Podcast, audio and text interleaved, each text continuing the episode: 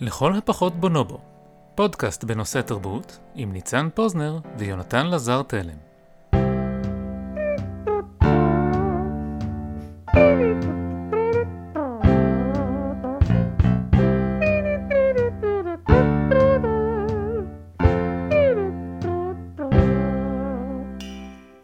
מה העניינים ניצן? פחות או יותר טוב, מה שלומך יונתן? וואלה, היה יכול להיות יותר טוב. האמת שהיה יותר טוב. לפני אה, חודשיים. ואתה יודע, אנחנו יוצאים מהסגר של הגל הראשון של הקורונה, אולי אם אתם מקשיבים לזה עוד כמה שנים, אז אתם אומרים, הראשון, מי זוכר את זה בכלל? זה היה קצת כמו להתבונן ברכבת, אה, תאונת רכבת בהילוך איטי, אתה כאילו, ברור לך בדיוק מה הולך לקרות, ברור לך בדיוק מה צריך לעשות כדי לעצור את זה, וברור לך שלאף אחד שיושב בקטר לא אכפת. אני נזכר, אני לא יודע אם, כמה החדשות האלה הגיעו ארצה, אבל כשרק התחילה שנה 2020, אז בארצות הברית, היגרו לארצות הברית זן חדש של צרעות ענקיות מיפן שנקראות מרדר הורנץ, צרעות רצח. ואנשים אומרים כזה, אוי לא, אוי לא, לא הצרעות רצח. ועכשיו המצב כל כך החמיר, שמי זוכר את הצרעות מתחילת השנה? ראיתי מישהו שצייץ בטוויטר ש-2020, אם היא הייתה עונה של תוכנית טלוויזיה, זה היה כתיבה נורא עצלנית, כי למה להציג בתחילת העונה את המרדר הורנץ, אם אתה לא הולך להשתמש בזה כשהדברים מידרדרים? כן, אבל אתה יודע, זה יכול אפילו יותר להתדרדר. למשל, לפני איזה שבוע הסתובב בפייסבוק בעברית איזשהו פוסט אה, מטיל אימה על... אה, יש איזה סכר ענק בסין, שאתה אולי יודע איך אה, להגות את השם שלו, אני בוודאי הולך לטעות, סכר שלושת החורכים או משהו כזה. לא משנה, זה איזה סכר ענק כזה בסין, ששינה אה, אפילו את ה... נקודת, אה, את הכבידה של כדור הארץ מרוב שהוא אה, גדול. אני, אני מטיל ספק בדיוק המדעי של הפוסט הזה שקראת בפייסבוק. אל תקלקל לי. יש, אה, לפי, לפי פייסבוק, יש למרגולותיו משהו כמו 400 מיליון איש שהולכים לטבוע ו-60 כורים גרעיניים, אז זה הולך להיות שמח, כן? מעניין אם בעוד הרבה מאוד שנים שנסתכל אחורה, אז הדבר הכי גרוע שקרה השנה יהיה משהו לא צפוי, כמו הפריצה לטוויטר, או אתה יודע, משהו איזוטרי כזה, מי יזכור בכלל את, ה... את וירוס הקורונה? אני רוצה לשאול אותך ניצן, מה, מה אם הייתי אומר לך שקיימת מציאות מקבילה, שבה בשנת 2003, כאשר התפרצה מגפת הסארס, מי שלא יודע, הווירוס הקורונה הוא בן משפחה של הסארס, הוא די דומה בתכונות שלו, אבל הסארס הוא נכחד יותר מדי מהר עקב כך שהוא פשוט היה הרבה יותר קטלני מהקורונה, ואז אה, לא היה צורך אה, לפתח לו חיסון, אז עצרו את המימון. אבל אה, אני הרבה פעמים מדמיין את המציאות המקבילה שבה יש חיסון לסארס, והרבה יותר קל להמציא עכשיו חיסון לקורונה. הלוואי שהיינו חיים במציאות המקבילה הזאת, יונתן. אני אפילו כועס על זה שאף אחד משם לא מגיע לפה כדי uh, להביא לנו את התרופה. אתה זוכר שלפני uh, שלוש שנים, כשהקמנו את הפודקאסט, אז עשינו פרק על יקומים מקבילים. אני בוודאי זוכר, אי אפשר למצוא אותו היום בפיד שלנו. כן, זה רק... רק מאזינים מאוד מסורים יכולים, יכולים לזכור אותו, מכיוון שהוא היה כל כך גרוע, שהוא הורחב. אנחנו בסך הכל אה, חובבנים יוצאי דופן, התחלנו גם uh, לשדר את, הפר... את הפודקאסט הזה קצת לפני uh, הבום בתעשיית הפודקאסטים בעברית, והוא הוקלט מהטלפון הנייד שלך, בסלון שלך בתל אביב, שוחרר לכבוד יום הולדתך.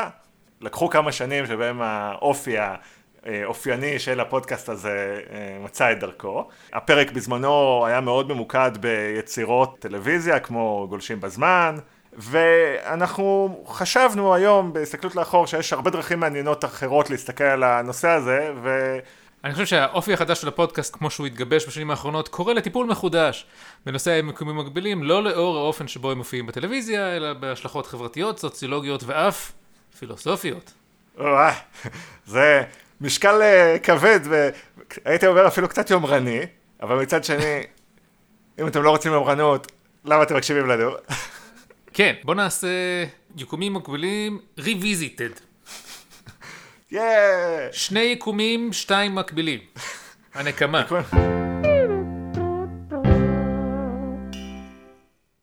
אז תגיד, ניצן, מאיפה בעצם מגיע הרעיון הזה של יקומים מקבילים? מי, מי המציא אותו ומתי ולמה? אני חושב שהגלגול המודרני של יקומים מקבילים זה תוצאה של אשכרה פיזיקאים שחיפשו לפתור איזה בעיה ספציפית שהם גילו כשהם פיתחו מיקרוסקופים גדולים. לפני המאה ה-20 הייתה תיאוריה פיזיקלית אחת ממש מוצלחת שהמציא ניוטון במאה ה-18 וזאת תיאוריה פיזיקלית מאוד דטרמיניסטית. ניוטון גילה שאם אתה עושה פעולה אתה יכול, אתה רושם כמה מספרים על נייר ואתה יכול לחשב מה תהיה התוצאה של הפעולה הזאת. ובאיזשהו מובן המוח שלנו מאוד מכוון גם ללחשב את הדברים האלה, נכון? הרי ככה אה, ספורטאים אה, שמשחקים אה, כדורגל או כדורסל מסוגלים לדעת מה יקרה אם הם יבעטו בכדור בצורה מסוימת. ספורטאים צריכים להתמודד עם כל מיני אי דיוקים כמו מה המצב של השרוכים שלהם בנעליים ובגלל זה יש איזושהי מידה של תמיד אתה לא יודע אם הספורטאי באמת יבקיע את השער אבל בימינו כבר יש לנו למשל רובוטים שיכולים לעשות את הפעולות האלה ברמה כזאת גדולה של דיוק שהם אחידות לגמרי, רובוט שבועט בכדור וכל פעם הכדור מגיע בדיוק לאותה נקודה. וככה למשל אנחנו מסוגלים לשגר uh, לכוכב uh, שבתאי איזושהי גשושית ולדעת שבעוד שנתיים וחצי היא תצטרף למסלול uh, בזמן המדויק הנכון עד רמת ההדקה.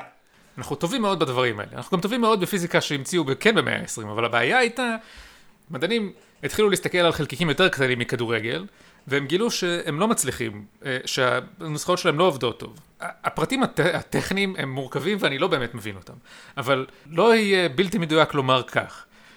מה שמדענים גילו זה שכשאתה מסתכל על חלקיקים תת-אטומיים, אה, אלקטרונים וקווארקים ואני לא יודע מה, הפיזיקה שאנחנו מכירים מדברים גדולים לא, לא עובדת. אתה מסתכל על אטום, אתה, לא רק שאתה לא יכול לדעת איפה הוא יהיה בעוד שנייה או מיקרו שנייה, למעשה אתה לא יכול לדעת איפה הוא נמצא עכשיו.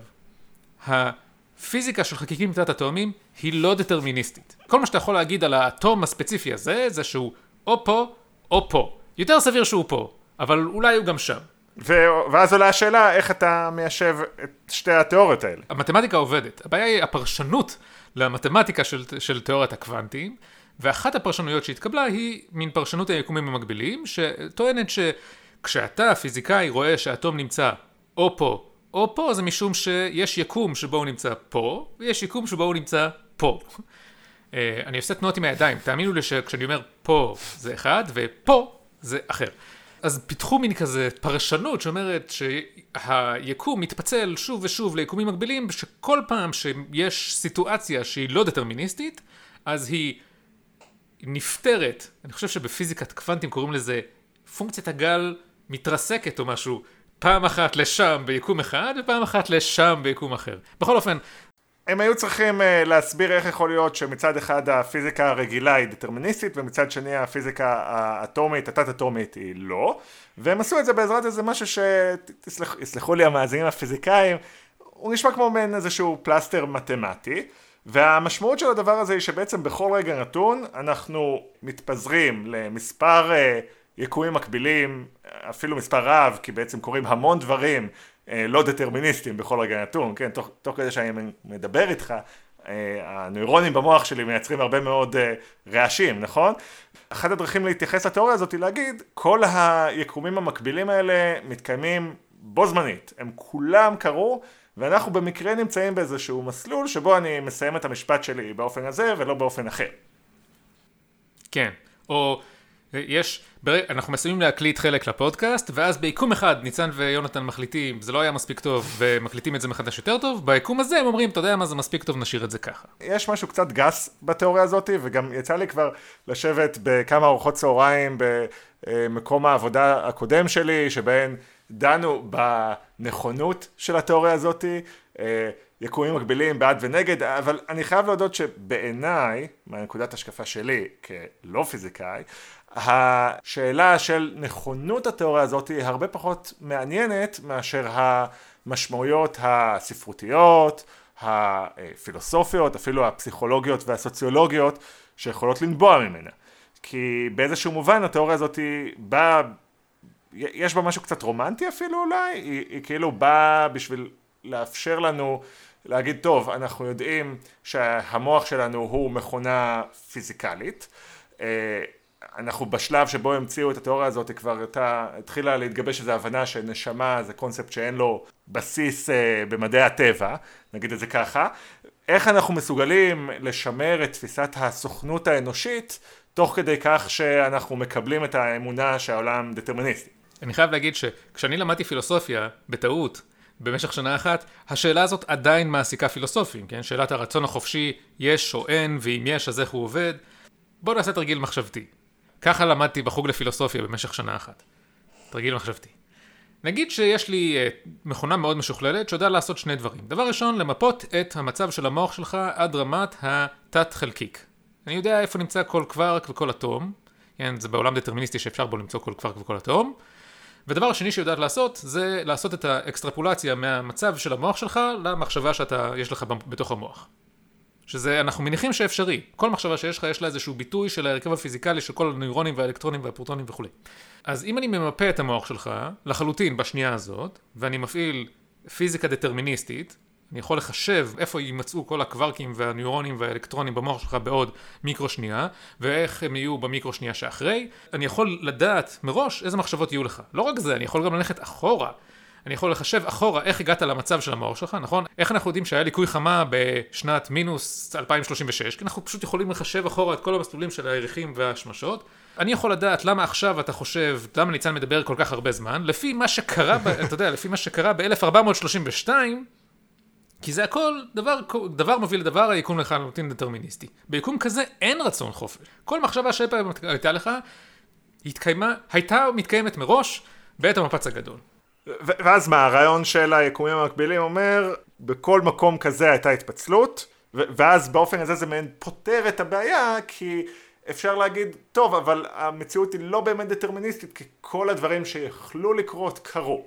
אני נחשפתי לראשונה לקונספט של יקומים מקבילים בגיל שבע אני חושב, אה, דרך אה, תוכנית טלוויזיה ששודרה בערוץ ילדים, נקרא גולשים בזמן או Sliders באנגלית. אה, זה היה קודם כל כנראה יצירת מדע בדיוני הראשונה שקראתי, כי אני בדיוק למדתי איך לקרוא כתוביות באותו הזמן, וזה פוצץ לי את המוח, כאילו זה פשוט היה מדהים. הסדרה מתארת את תולדותיהם של ארבעה גולשים, שבכל פרק מבקרים במעין מציאות מקבילה אחרת, שהיא וריאציה של אה, סן פרנסיסקו בשנות התשעים, אה, לפעמים דומה מאוד, אבל עם הבדלים מינוריים, כמו אה, גשר הזהב כחול, או לנשים יש שפם, ולפעמים זאת מציאות שקורים בה דברים אחרים לגמרי, כמו העולם נשלט על ידי נשים ולא על ידי גברים, או בעצם אה, יש משטר נאצי פשיסטי בארצות הברית, כל מיני דברים מהסוג הזה.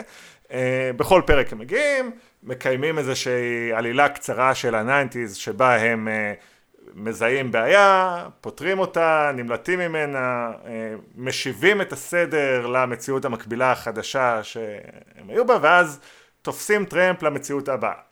כאשר סיפור המסגרת הוא שהם בעצם אה, מנסים לחזור הביתה, שזה הנחת המוצא שלנו בתור צופים, היקום שבו אנחנו נמצאים, כן? והם בעצם לא שולטים לא במתי אה, הצוהר למימד המקביל ייפתח, ולא לאן הוא ייקח אותם. גם ההנחה שאיפשהו בבסיס של, אה, של Sliders, זה שהיקום שאליו הם מנסים לחזור, היקום שלנו הוא הכי טוב. זו השקפה קצת מוזרה, כי איזה מזל ענק ליוצרי הסדרה, שהם הצליחו למצוא את הגולשים בזמן מהיקום המושלם, שהם תמיד רוצים לחזור אליו. אז אני צפיתי בסדרה הזאת מחדש לפני בערך עשר שנים, ודבר ראשון גיליתי משהו מאוד עצוב, שדברים שאהבתי בתור ילד בן 7 אה, עד 12 הם די גרועים, וכאשר צפיתי בה מחדש אני באמת הבנתי שיש אה, הקשר היסטורי שצריך לחשוב עליו.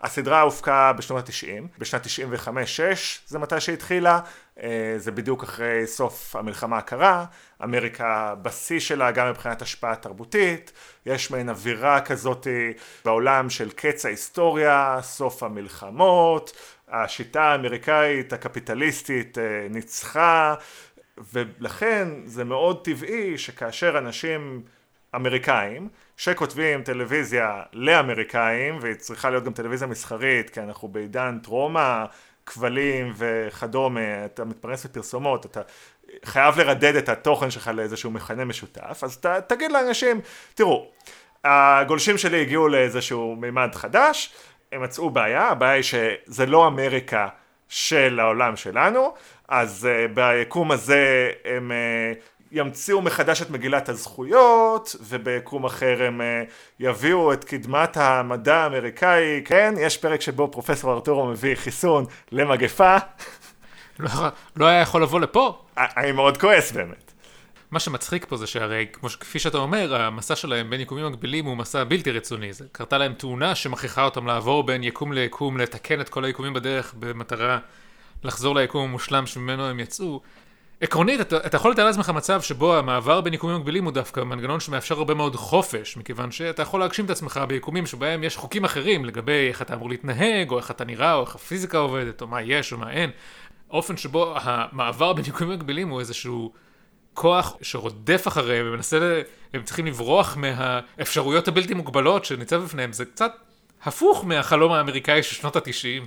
אז זה מאוד מעניין מה שאתה אומר, כי יש uh, שני חבר'ה, אני מניח בערך בני גילנו, שכמוני uh, גדלו על גולשים בזמן כמו על uh, דברים אחרים, קוראים להם דן הרמון וג'סטין רוילנד.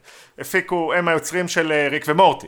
ריק ומורטי זאת סדרה שהיא לקחה את הרעיון של גלישה בין יקומים מקבילים, הם אפילו משתמשים בפורטל, זאת אומרת הדימוי החזיתי של איך מדלגים בין יקומים מקבילים הוא בבירור נשאב מאותו מקורות השראה וריק הוא באופן רצוני לחלוטין משוטט בכל מקום ביקום שלנו ובכל היקומים המקבילים האחרים ועושה עם זה פחות או יותר מה שמתחשק לו. למשל בעונה הראשונה יש איזשהו פרק, סליחה על הספוילר, יש פרק שריק ומורטי מגיעים לאיזשהו יקום, אני חושב שהמטרה שריק מנסה לייצר אה, שיקוי אהבה בשביל אה, מורטי, בקיצור, כדור הארץ הופך לעיסה מגעילה של פיכס, והם פשוט עוברים ליקום אחר.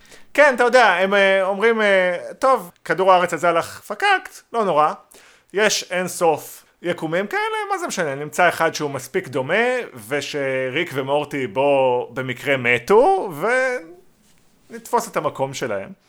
כשאתה חושב על המשמעויות הפסיכולוגיות של החברה האמריקאית, כן? יש לך את רולנד והרמון שעושים תוכנית שהיא ביטוי של איזשהו התרבות האמריקאית הוולגרית שכאילו התבגרה מהצורך שלה להוכיח שאמריקה זה המקום הכי טוב? אז תראה, אני חושב שקורות פה כמה תופעות אה, פסיכו-סוציולוגיות נוגדות אינטואיציה, די מרתקות. כי, כי תראה, מצד אחד, כשאנחנו נזכרים בנוסטלגיה בשנות ה-90, בטח כשאמריקאים נזכרים בשנות ה-90, הדבר העיקרי שהם חושבים עליו הוא אה, תקווה, הייתה לנו הרגשה שהעתיד אה, פרוס למרגלות רגלינו, אנחנו שולטים בגורל שלנו וכדומה, ומצד שני הסיפור שהם סיפרו אז על יקומים מקבילים היה בדיוק סיפור שבו אין שליטה. ואז יש לך את uh, ריק, הוא נמצא בעצם בעידן הנוכחי, עידן ציני, עידן שבו uh, מילניאלס כמונו, בוודאי באמריקה, מרגישים שהעתיד שלהם נגזל מהם, והוא נכתב על ידי אנשים שזה החוויה שלהם, והם באיזשהו מובן מצד אחד אה, בורחים לפנטזיה בעזרת זה שהם בוראים מישהו שיכול לעשות מה שבא לו ולבקר באיזה יקום אחר. אבל מצד שני, מי שצופה ומכיר את הסדרה יודע שזה לא עושה את ריק ליותר מאושר, באיזשהו מובן זה גורם לו סבל. כלומר, מה שקורה זה שכיוון שריק יכול להיות בכל מציאות שאפשר רק לדמיין, באיזשהו מובן זה מייצר לו דיכאון, כי הוא חי חיים שאין בהם השלכות. אתה יכול להרוס את כדור הארץ? אתה יכול לייצר מגפה שהופכת את כל בני האדם למפלצות, וזה לא נורא, כי אתה יכול פשוט להיות במקום אחר, וגם באיזשהו מובן כשאתה חושב על uh, אין סוף יקומים מקבילים, קצת קשה שלא לחשוב אם ככה מה בעצם, אם אני יכול להיות בכל uh, מציאות אלטרנטיבית, מה בעצם משנה במה שקורה פה, הרי כל המציאויות קורות באותו הזמן, מה המשמעות של חיי אדם במציאות כזאת? מי מאיתנו, כן, לא דמיין איזה מציאות אלטרנטיבית שבה, אני יודע, הוא אה, כן מצליח להרשים את, ה, את בן הזוג, או שהוא אה, אה, יורק בפרצופו של הבולי מבית הספר ובועט בהשכה ובורח בלי, בלי לשלם את המחיר, או שהוא, אתה יודע, הוא מצליח לשכנע את, את מלכת השכבה לרקוד איתו ריקוד סלואו בנשף. אה, של אה, סוף התיכון. וואו, זה ישפה שעשית בינג' אה, סרטי תיכון לפני השיחה שלנו. אלה סוג היקומים המקבילים שאני מדמיין, כן? אני כל הזמן בועט באשכיהם של בוליז. המציאות היא שאתה מדמיין את היקומים המקבילים האלה, אתה ריק בדמיונך, הולך ועושה דברים וההשלכות תמיד בעדך. יש ביטוי צרפתי שאני מאוד אוהב שנקרא האספרי דסקליה. רגע, מה זה אומר אבל? רוח המדרגות, אספרי דסקליה, כי אתה כאילו, אתה התווכחת עם הבוס, ואז כשטרקת את הדלת ויצאת לאחד המדרגות, עכשיו אתה חושב על התגובה שהיית צריך להגיב. בקיצור, אתה מדמיין את כל הדמיונות המופרעים האלה, כל, הכל שם הולך בעדך, כל התוצאות חיוביות, ואז אתה פוקח את העיניים ואתה תמיד תקוע ביקום הזה, היחיד שאתה חי בו. אני חושב שהרעיון הזה של אה, יקומים מקבילים, בוודאי כמו שהצגת אותו עכשיו, יש לו איזשהו אפקט פסיכולוגי כפול. אה, בצד החיובי אני חושב שבאיזשהו מובן כל בן אדם שהמציא, יזם או יצר משהו הוא בן אדם שמדמיין מציאות מקבילות ועתידים מקבילים. בהכרח כי אחרת איך אתה תעשה משהו חדש שעוד לא היה אם אתה לא מדמיין את זה? אבל מצד שני הרעיון הזה יכול גם לשאוב אותך. אני יכול להעיד על עצמי שבמשך עשורים מהחיים שלי הייתי מאוד עסוק בדמיונות של מעניין מה קורה עכשיו ליונתן ביקום אה, אחר שקיבל אה, החלטה אחרת או שקרה לו משהו אחר.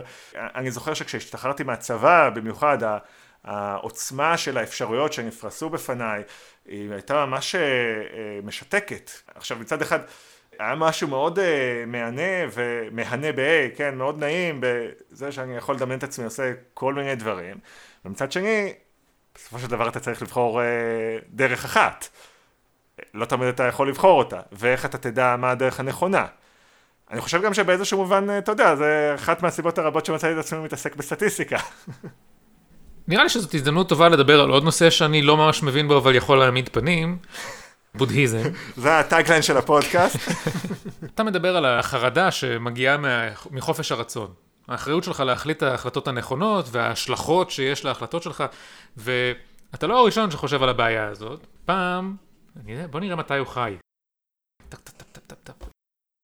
במאה החמישית לפני הספירה היה אה, חי באסיה פילוסוף שקראו לו סידהרתה, סידהתה, אה, אתם, מכיר, אתם מכירים אותו בשם בודהה, הבודהה. הוא ייסד, בדיעבד הוא ייסד דת די משמעותית, או איזשהו זרם פילוסופי משמעותי שנקרא בודהיזם, שהתורה שבבסיס הבודהיזם זה שהשאיפה שלך צריכה להיות להגיע להערה, נירוונה, כשהתגלית הגדולה של בודהה, ואגב היו מקבילות גם אצל הפילוסופים היווני, התגלית הגדולה של הבודהה הייתה שהדרך לאושר אמיתי ומתמשך היא לא לספק את כל הרצונות שלך, זאת אומרת לא להשיג כל מה שאתה רוצה, לבחור את הבחירות האידיאליות שמביאות אותך לכדי מקסום של, ה... של הדברים שתמיד רצית, אלא פשוט להפסיק לרצות דברים. אז אני חושב שזה איזון uh, עדין, ובאיזשהו מובן באמת uh, רק כאשר התחלתי לתרגל קשיבות, מיינדפולנס uh, בהיבריש, שזה מעין uh, נגזרת של הבודהיזם, ובאופן שבו, כיוון שאני מתרגל את זה בלי כל האספקטים הדתיים, אז אפשר אפילו לקרוא לזה נגזרת מודרנית של הבודהיזם. רק כאשר uh, התחלתי לתרגל קשיבות, וככה במקום uh, למצוא את עצמי נסחף לתוך uh, מחשבות על כל המציאויות האחרות העדיפות או הפחות עדיפות שהייתי יכול לחיות בהן ולהתבונן במציאות הנוכחית, אז הצלחתי למצוא איזשהו איזון נכון. עכשיו, אתה יודע, המסלול של uh, לא לרצות כלום הוא מדרון חלקלק, בוודאי מבחינה סוציולוגית. Uh, לא קשה לי לדמיין איך אה, נגזרת מתוכו תפיסת הקאסטות למשל, שממש מצדיקה את המציאות שבה יש אנשים שחיים אה, באושר ויש אנשים שחיים, ב, אתה יודע, בביוב של, של עצמם, כי הם לא צריכים לרצות שום דבר אחר או משהו מהסוג הזה. בוא נחשוב שנייה שוב על, אה, על, על שאלת הרצון החופשי והיקומים המקבילים. הייתה איזושהי הנחה לגבי הפסיכולוגיה של היקומים המקבילים, כן? אני תיארתי קודם איך אתה מדמיין, שאתה בועט באשכיו של הבולי, בורח לך לאלטרנטיבות שבהן התוצאות היו יותר טובות, והתפיסה הבודהיסטית כאן אומרת לך שאתה הרי לא יכול להגשים את היקום המקביל הזה, אתה לא צריך את ההימלטות, האסקפיזם, המדבי הזה. וזה מזכיר לי שלפני, נדמה לי שנתיים, יצא הסרט Arrival לקולנוע. גם עליו דיברנו באחד מהפרקים הראשונים שלנו, פרק שלוש. פרק ראשון שהוקלט עם אה, ציוד הקלטה ראוי. הסרט Arrival עסק פחות בשאלת חופש הרצון, הוא עסק יותר בשאלת המסע בזמן, שזה משהו שיש גם בנובלה שעליו מבוסס הסרט. ספוילר, המדענית שבמרכז הסרט מגלה באמצע, בעזרת החייזרים שהיא יכולה, באמצעות השפה שלה היא יכולה לראות את כל הזמן פרוס לעיניה גם קדימה וגם אחורה, רק שהיא לא יכולה להשפיע עליו. היא, היא לומדת את השפה של החייזרים, זאת שפה שהיא לא לינארית מבחינת תנועת ציר הזמן, היא שפה שהיא מעין מכילה אה, את כל הזמנים ביחד, הדבר הזה משנה את החשיבה שלה ומתוך השינוי הקוגניטיבי שזה עוצר לה, היא מתחילה לחוות את המציאות כאילו היא קורית בו זמנית. היא, היא, היא חיה בכל הזמנים. בנובלה היא וכל שאר הבלשנים שלומדים את השפה של החייזרים מסביב לכל העולם עוברים איזושהי כזאת מטמורפוזה קוגניטיבית והופכים ליצורים שחיים לאורך כל השנים. עכשיו, גם בנובלה וגם בסרט, על אף שהיא כאילו חיה את כל הזמן, היא לא משנה את הדטרמיניזם של היקום. הבת שלה מתה, נדמה לי מסרטן, והיא לא... היא לא מונעת את זה, וכאילו השאלה שעולה בספר היא, למה אם היא חיה עכשיו את הרגע שבו היא נותנת לבת שלה, אולי זה תאונת דרכים, אני לא יודע, היא, נות... היא חיה את הרגע שבו היא הייתה יכולה לקבל את ההחלטה שמונעת את המוות של הבת שלה, אבל היא, אר uh, קוואטס, בוחרת שלא לשנות את המציאות, והדיאלוג עם החייזרים, היא לומדת שהיא בעצם לא רוצה לשנות את המציאות. הדטרמיניזם ב-Arrival לא מתקיים על אף הרצון החופשי, כן? אלא הרצון. הקונקרטי של האנשים שחיים את העל זמניות הוא דטרמיניסטי. הם מנסים לקיים את היקום כפי שהוא מתקיים מכיוון שהם רואים אותו לכל האורך. זה מין פתרון פילוסופי מורכב קצת לשאלה, אבל היא בספר מגיעה לשלווה מאוד גדולה מ... מזה שהיא פתורה מלקבל את ההחלטה אם להציל או לא להציל את הבת שלה. זאת אומרת, מה שאתה אומר זה שבאיזשהו מובן, שאלת הרצון החופשי היא פחות חשובה מהאופן שבו אנחנו כבני אדם חווים את השאלה הזאת, המקום, בהחלט יכול להיות שאין לנו רצון חופשי ולמעשה כל מחקר בתחום הפסיכולוגיה והפיזיקה שאני מכיר רק מחזק את ההנחה הזאת, אבל לנו כבני אדם וכחברה השאלה היא אם אימצנו או לא אימצנו את הרעיון של רצון חופשי היא משפיעה עלינו. אז בצד התפיסות הדטרמיניסטיות יש לך את ה... קאסטות בהודו, או את התפיסה החייזרית הזאת שתיארת מרייבל. בצד השני, אני תמיד כשאני מוצא את עצמי נקלע לשיחות אה, בארוחת צהריים על הנושא הזה, אני אומר שזה לא כזה חשוב אם יש או אין רצון חופשי, זה מאוד חשוב בעיניי בשביל חברה תפקודית שאנחנו נאמין ברצון חופשי. כי אם אין רצון חופשי, אז אין אחריות, נכון? ואז איך אתה בכלל יכול לאכוף או להצדיק אה, חוק וסדר בחברה, כן? מה, מה בעצם תגיד כשתתפוס אנס ותרצה להטיל עליו עונש, והוא יגיד, אני לא בחרתי לאנוס, זה פשוט המהלך הפיזיקלי שקרה במוח שלי. כן. כן? התשובה המתחכמת לשאלה הזאת היא שהשוטר וה... והשופט יכולים לענות את אותה תשובה, כן? אנחנו לא בוחרים להעניש אותך. אני, אני מסכים שאשליית הרצון החופשי היא לא רק הכרחית בשביל לקיים את החברה שלנו כפי שהיא, היא גם בעיקר הכרחית בשביל לקיים את החברה המערבית בהשפעת אמריקה של שנות התשעים כפי שהיא. Uh, היקום שבו כולנו הגענו לנירוונה הוא יקום שאין בו תמורה. כולם יושבים ומחכים למותם, אף אחד לא ממציא שום דבר, אף אחד לא עושה שום דבר, אף אחד לא רוצה כלום. אז הרצון זה מה שמניע את הפודקאסט הזה ואת כל שאר התרבות האנושית. אתה יודע, באיזשהו מובן אני חושב שכל הקונספט של זן בודהיזם אה, הוא ממש אה, סותר את הערכים הכי בסיסיים של החברה המערבית, בוודאי החברה הקפיטליסטית, הרי מה שמניע את החברה הקפיטליסטית זה הרעיון שיש משהו שאתה רוצה, ועד שאתה לא תשיג אותו, אתה לא תהיה מאושר. כל תעשיית הפרסום, שהיא השמן בגלגלי הקפיטליזם באיזשהו מובן, היא מבוססת על להחדיר בך רצונות שאתה לא היית חושב עליהם באופן אותנטי. וזה מתוחכם, יש פה טריק, כי, כי מה שבעצם הפרסומת מנסה לעשות זה, זה קצת inception אה, כזה, כן? היא מנסה לשכנע אותך שאתה רצית באופן אותנטי את הדבר שהיא פרסמה, כדי שאתה אה, מתוך האגדה של הרצון החופשי הקפיטליסטי תלך ותעשה את מה שרצה המפרסם. המנגנון הפסיכולוגי שיושב בבסיס הפרסום המודרני, או בכלל פרסום, הרעיון הפסיכולוגי הוא שאין רצון חופשי. שאם אני, אני לוחש לך באוזן, קוקה קולה, קוקה קולה, קוקה קולה, אני יכול לגרום לך לרצות קוקה קולה בניגוד לרצונך. אבל הפנטזיה של הקפיטליזם, של הפרסומות, היא רק רצון חופשי. אז הנה תראה, עכשיו אנחנו לקראת uh, סגר נוסף בישראל, והפיד של הפייסבוק שלי, הפרסומות בו מגיבות. אז קורים שני דברים אה, מאוד מעניינים. בו זמנית אני מתורגת על ידי פחות או יותר כל המבורגריה בירושלים, ומתברר שיש די הרבה כאלה, ועל ידי כל חנות שעושה משלוחים של מוצרים טבעוניים. אתמול למשל הזמנתי ב-400 שקל אה, מחנות אה, טבעונית כזאתי, כי אני נמצא הרבה בבית ואני צריך שיהיה לי מה לבשל. האם אני אעמוד בפיתוי ולא אזמין המבורגר?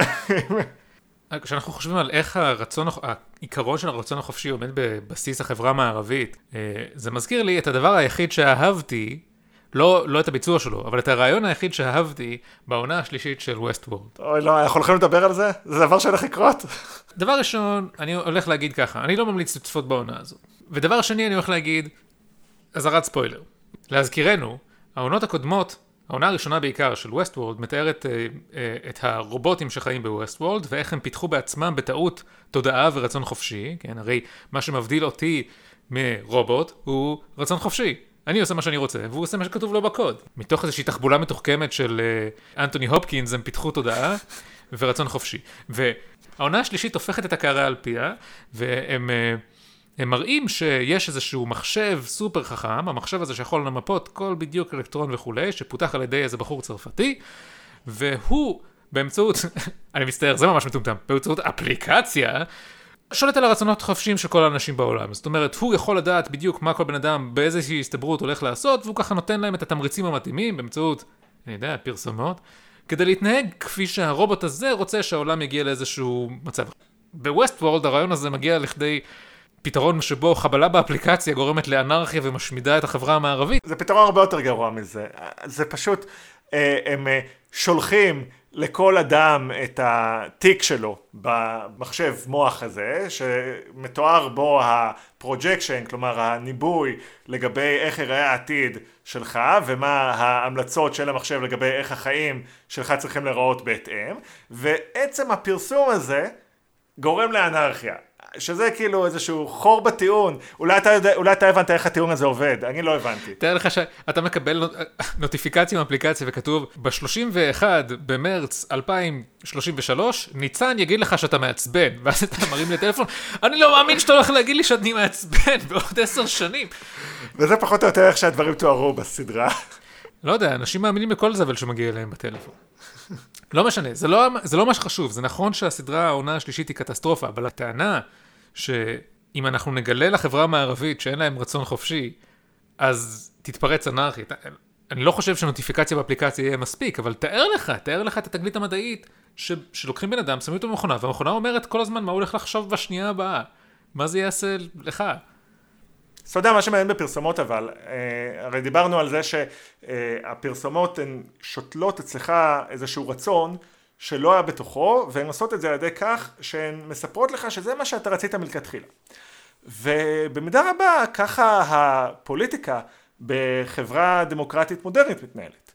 ובאיזשהו מובן הדבר הזה דווקא מאוד מקשה לעשות אה, שינוי שמגיע מתוך הרצון החופשי האותנטי של בן אדם.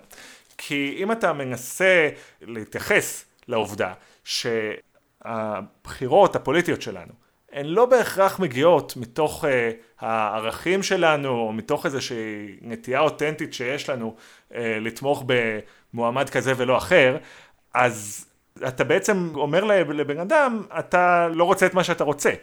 אתה אומר ככה, הפנטזיה של הרצון החופשי, או האידיאולוגיה של הרצון החופשי, היא בעוכריו של כל שינוי פוליטי, משום שהאופן שבו פוליטיקה עובדת, היא לא באמת בכך שמגיע פוליטיקאי, נואם נאום ומשכנע אותי לשנות את הרצון החופשי שלי, אלא יותר כמו איך שפרסומות עובדות. זאת אומרת, מגיע רטוריקן, משתמש בכלים רטוריים כדי לאלץ אותי לשנות את הרצון שלי, ולייצר אצלי את החוויה שהרצון האותנטי שלי הוא מה שהוא רוצה שאני ארצה, בעוד שבעולם שבו לא הייתה פנטזיה של רצון חופשי, לא היה אפשר לגרום לי להרגיש זהות כל כך גדולה עם, אידיאל, עם איזושהי אידיאולוגיה, משום שלא הייתי יכול לדמיין שזה ביטוי של רצון החופשי, של עצמי, משהו אותנטי.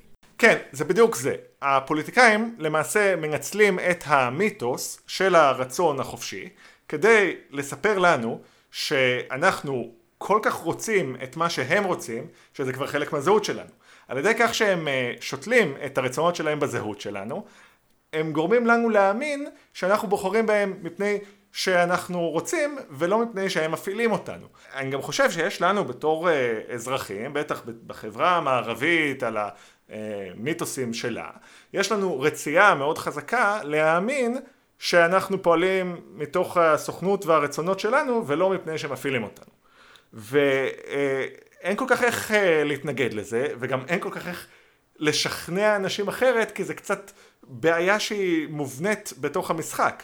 אז אם אתה רוצה להגיד לאנשים, תקשיבו, אתם לא בוחרים את הבחירות הפוליטיות שבחרתם כי זה מה שרציתם, אלא כי יש מערכת מאוד חזקה שמציבה אתכם במטריקס. אתה לא באמת יכול מתוך הטיעון הזה להציע אלטרנטיבה. כן, וגם אנשים, ההתנגדות של אנשים היא נשענת על המיתוס. מה פתאום? יש לי סוכנות ורצון חופשי. אני בחרתי בדברים האלה. אתה זוכר שדיברנו על אה, נאו-מרקסיזם? אני חייב להגיד לך שזה הפרק אה, משנה חיים עבורי. אנשים שמאזינים לפודקאסט, אה, אני יודע שיש לפחות כמה אנשים שעכשיו חוזרים במהירות על כל הפרקים שלנו, ואולי הם שמים לב שיש איזשהו תהליך של שינוי אידיאולוגי בצד שלי, והפרק על הנאו-מרקסיזם היה נקודת מפנה. אחד הדברים שעומדים בבסיס התיאוריה שהנאו-מרקסיזם מציע למערכת הפוליטית הדמוקרטית המודרנית, עקרון האליטה, והרעיון שהאליטה, במקרה שלנו, כן, דיברנו על איך האליטה משתמשת בתוצרים תרבותיים, כדי לעצב את התודעה הכוזבת, air quotes, של ההמונים, air quotes. אבל זה הרעיון, זאת אומרת, אתה בתור, כל מי שנמצא מחוץ לאליטה, זאת אומרת לא פוליטיקאי ולא איש עשיר בגדול, כל מה שהוא יודע על המציאות, וכל מה שהוא יודע על עצמו, ומה שהוא רוצה, והשאיפות שלו, ומה שהוא חושב שניתן להגשים, ומה שהוא חושב שאסור לעשות, הכל מעוצב בעדינות, אם כי לאו דווקא בכוונה, על ידי האליטה. אז כשפוליטיקאי נואם נאום ומסביר לך מדוע מאוד מאוד חשוב שמדינתנו הגדולה תכבוש את הטריטוריה של אה, האוקראינית שם, שהיא למעשה מאז ומעולם הייתה שלנו וכולי, כל ה... הפרפורמנס הוא אידיאולוגי והתוכן הוא פוליטי או צבאי או כלכלי, אבל כל מה שקורה מאחורה זה רק המאבק המרקסיסטי בין האליטה וההמונים. את הפודקאסט הזה התחלנו על רקע זה שאני אה, גם דיברתי על זה הרבה פעמים כבר החלטתי לכבות את הרדיו, לכבות את הטלוויזיה, להפסיק לצרוך את זה. באיזשהו מובן הדרך היחידה להתנתק מהניסיונות החיצוניים אה, לעצב את התודעה שלך ולהבין מה אתה רוצה באמת, אם יש דבר כזה, הדרך היחידה לעשות את זה היא לסגור את הטלוויזיה, להפחית את החשיפה שלך לתעמולה למינימום, אבל יש לזה גם מחיר, כי זה קצת שם אותך מחוץ לחברה, וגם נניח שעשית את כל זה, אתה יודע הרבה יותר טוב מה אתה רוצה, אתה עדיין חי בחברה שאין לך איך להשפיע עליה, וזה אולי גורם ליותר סבל. אז uh, בפרק הזה דיברנו בעצם uh, על uh, גולשים בזמן, שזאת כמו שאמרתי סדרה מאוד קרובה לליבי, זה היה יצירת מדע בדיוני הראשונה שלי, השפיעה עליי רבות, והיא באיזשהו מובן uh, הייתה המוטיבציה שלי גם uh, להקליט את הפרק הראשון, זאת אומרת, אני ידעתי על מה אני רוצה להקליט את הפרק הראשון שלנו, עוד לפני שידעתי שאני רוצה להקליט אותו. ואני חושב שרעיונות של מדע בדיוני, בטח בעולם כמו שאנחנו חיים בו היום, יש להם הרבה מאוד כוח לעצב את החברה שאנחנו חיים בה. לא בהכרח אה, בטווח מיידי, אבל זה, זה דברים שהם בעיניי ממש משנים את איך שאנשים רואים את העולם. זאת השקפה מאוד אופטימית. אני חושב שמה שבאמת משנה איך שאנשים משנים את העולם, זה מה שהאליטה צריכה שאנשים יראו. הרי אתה רוצה להגיד שגולשים בזמן מאפשרת לאנשים לעשות רפלקציה על התרבות של אמריקה בשנות התשעים, כשלמעשה מה שגולשים בזמן עשתה דה פקטו עבור רוב האנשים הייתה לחזק את הערכים הפוליטיים של אמריקה בשנות התשעים בשביל הצרכים הפוליטיים של האנשים שניהלו את אמריקה בשנות התשעים. זה הנאו-מרקסיסט שבי אומר. זה אם אתה, אם אתה חושב אה, רק במונחים, אתה יודע, רחבים. במונחים האישיים שלי. יש מציאות מקבילה, שבה להורים שלי לא עשו לי כבלים כשגולשים בזמן עלתה לאוויר, ולא נחשפתי לסדרה הזאת, וכל מהלך החיים שלי התנהל באופן אחר לגמרי, כי לא חשבתי על הדברים האלה אף פעם. אני חושב שהאמת, לגבי מדע בדיוני, האמת היסודית נשארה. מדע בדיוני הוא האמצעי התרבותי הטוב ביותר שיש לנו כדי להציג בפני צרכני תרבות יקומים מקבילים. גם אם הספר עצמו או היצירה לא עוסקת ביקום מקבילים, היא עצמה תיאור של יקום מקביל. זה, זה מזכיר לי שכשהייתי אה, נער והייתי קורא מדע בדיוני, אז הייתי מאוד עסוק בשאלה של הפלאוזביליות, כלומר ההיתכנות, האם הסיפור שאני קורא הוא הגיוני או לא, במובן של האם הוא יכול לקרות. ובאיזשהו מובן זאת צורת קריאה שהיא לגמרי מפספסת את הפואנטה. השאלה האמיתית היא מה המדע הבדיוני מספר לנו על אה, טבע האדם, על טבע החברה, איך הוא משקף את הדילמות החברתיות, הפילוסופיות, המצוקות של אנשים שחיו באותה תקופה שבה הספר נכתב. במובן הזה גם, אני חושב שההשוואה שראינו בין אה, גולשים בזמן לריק ומורטי מלמדת הרבה על מה שקרה בשלושים שנה האחרונות. ואני חייב להזכיר לך לפני סיום, אין ציוני כמדע בדיוני. תודה לכם על ההאזנה, נתראה בפרק הבא. להתראות יונתן. להתראות ניצן.